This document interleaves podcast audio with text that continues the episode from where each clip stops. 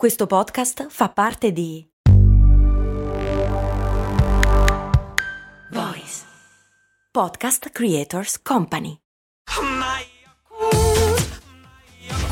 Se a volte ti senti così, ti serve la formula dell'equilibrio. Yakult Balance, 20 miliardi di probiotici LCS più la vitamina D per ossa e muscoli. Grazie ai patron che sostengono cose molto umane su patreon.com slash cose molto umane perché possono fare le domande ma soprattutto possono far andare avanti cose molto umane, no?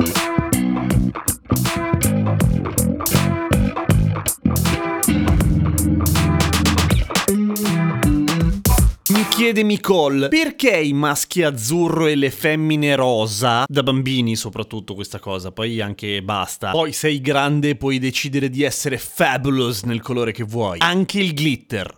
O cromato. Come mai? È arbitrario? Eh, no, è legato al colore dei genitali. Perché ti stai guardando il pisello? È ovvio che non è azzurro, dai, era una battuta, sciocco. È totalmente arbitrario e infatti non è nemmeno così in tutto il mondo e non faremo l'elenco di come cambia nel mondo perché è noioso e non risponde alla domanda di Nicole, cioè del perché questa scelta qua. Partiamo dall'inizio, cioè quando a nessuno gliene fregava un cazzo di dare un colore al proprio bambino, un po' perché il proprio bambino fino a una certa età contava più o meno come il 2 due di picche. No, non esageriamo, poi dipende anche dalla classe sociale, se erano contadini oppure ricchi aristocratici. In un caso erano braccia che avrebbero lavorato e nell'altro caso aristocratici che avrebbero aristocrato. Ma fatto sta che per davvero, fino a un certo punto nella storia, i bambini piccoli erano vestiti tutti uguali, non solo uguali dal punto di vista del colore, che peraltro era il bianco, semplicemente perché lo puoi smacchiare in modo più aggressivo e guarda un po' questi bambini si macchiano continuamente. Uguale anche dal punto di vista della forma, nel senso che maschi e femmine fino ai 5-6 anni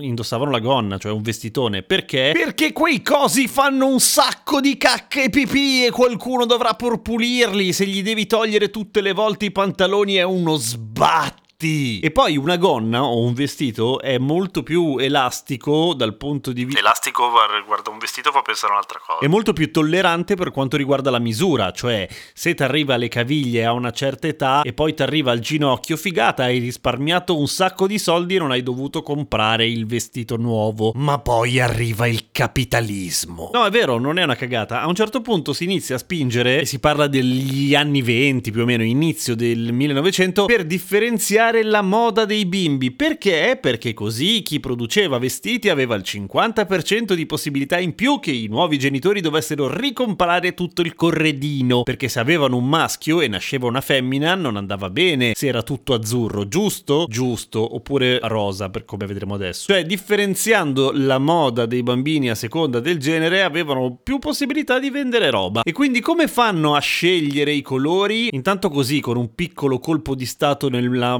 mondo dello stile e della moda decidono quale colore va con chi e soprattutto fanno anche delle ricerche nei grandi magazzini, non proprio una roba sociologica da università, però comunque per cercare di capire che colore stia meglio ai maschi e quale alle femmine. E decidono che l'azzurro è per le femmine e il rosa per i maschi, che dal loro punto di vista non ha tutti i torti, tutti tutto sommato, cosa succede? Che l'azzurro è più tenue e si sa, le femmine sono più tranquille e più tenui, mentre i maschietti sono pieni di vigore e di voglia di giocare. E il rosa, essendo oggettivamente un pugno in un occhio, ci poteva stare. Ma perché proprio il rosa e non qualunque altro colore? Probabilmente scelto arbitrariamente fra i colori che un adulto col cazzo che si mette. Tendenzialmente il rosa non va tanto fra gli adulti, non va tanto tendenzialmente perché poi c'è un'eccezione grossa anche qui. Per cui doveva essere uno dei colori dei bimbi e che hanno vinto i maschi perché vin- vinciamo sempre noi. Ma poi succede una cosa interessante, succede che nel secondo dopoguerra vince le elezioni per la presidenza americana Eisenhower. Che cazzo c'entra direte voi? C'entra, perché alla signora Eisenhower, la first lady Mamie, piaceva tanto tanto tanto il rosa e si veste di rosa ovunque, cioè in qualunque sua occasione pubblica si veste di rosa e il rosa diventa il color first lady e quindi questo da un lato inizia a far diventare di moda il rosa fra le donne, ma non solo. Il rosa, in particolare il vestito che la rende famosa, è gigantesco, opulento, sembra una torta multipiano ma rosa ed è estremamente in contrasto con tutti tutto l'understatement e quella cappa di sfiga che ci si era tirati addosso durante la seconda guerra mondiale. In particolare le donne che avevano durante la guerra lavorato di brutto e in particolare in fabbrica perché bisognava costruire armi per ammazzarsi più velocemente, vestivano di blu blu scuro, blu tuta da metalmeccanico. L'idea di cambiare completamente stile e vestirsi di rosa adesso che ci sono finalmente i soldi perché siamo in un boom economico, beh, cazzo, non era male. Diciamo che da un punto di vista della moda e sociologico prende piede abbastanza rapidamente, diventa il simbolo del lasciarsi alle spalle un brutto momento cupo.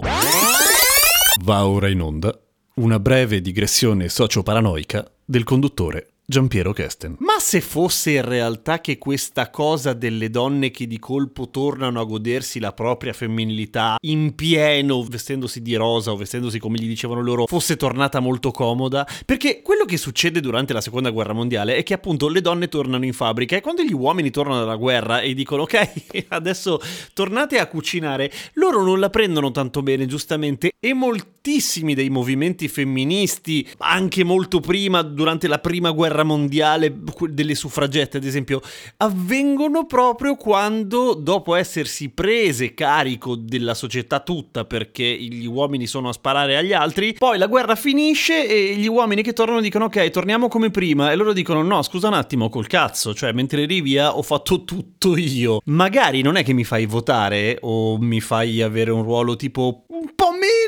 non paritario. Ecco, stava succedendo un po' la stessa cosa dopo la seconda guerra mondiale. Pam, viene fuori la gioia del godersi la casa, la cucina, i vestitoni rosa e tutte queste robe qua. Sto esagerando? Forse sto esagerando, non lo so.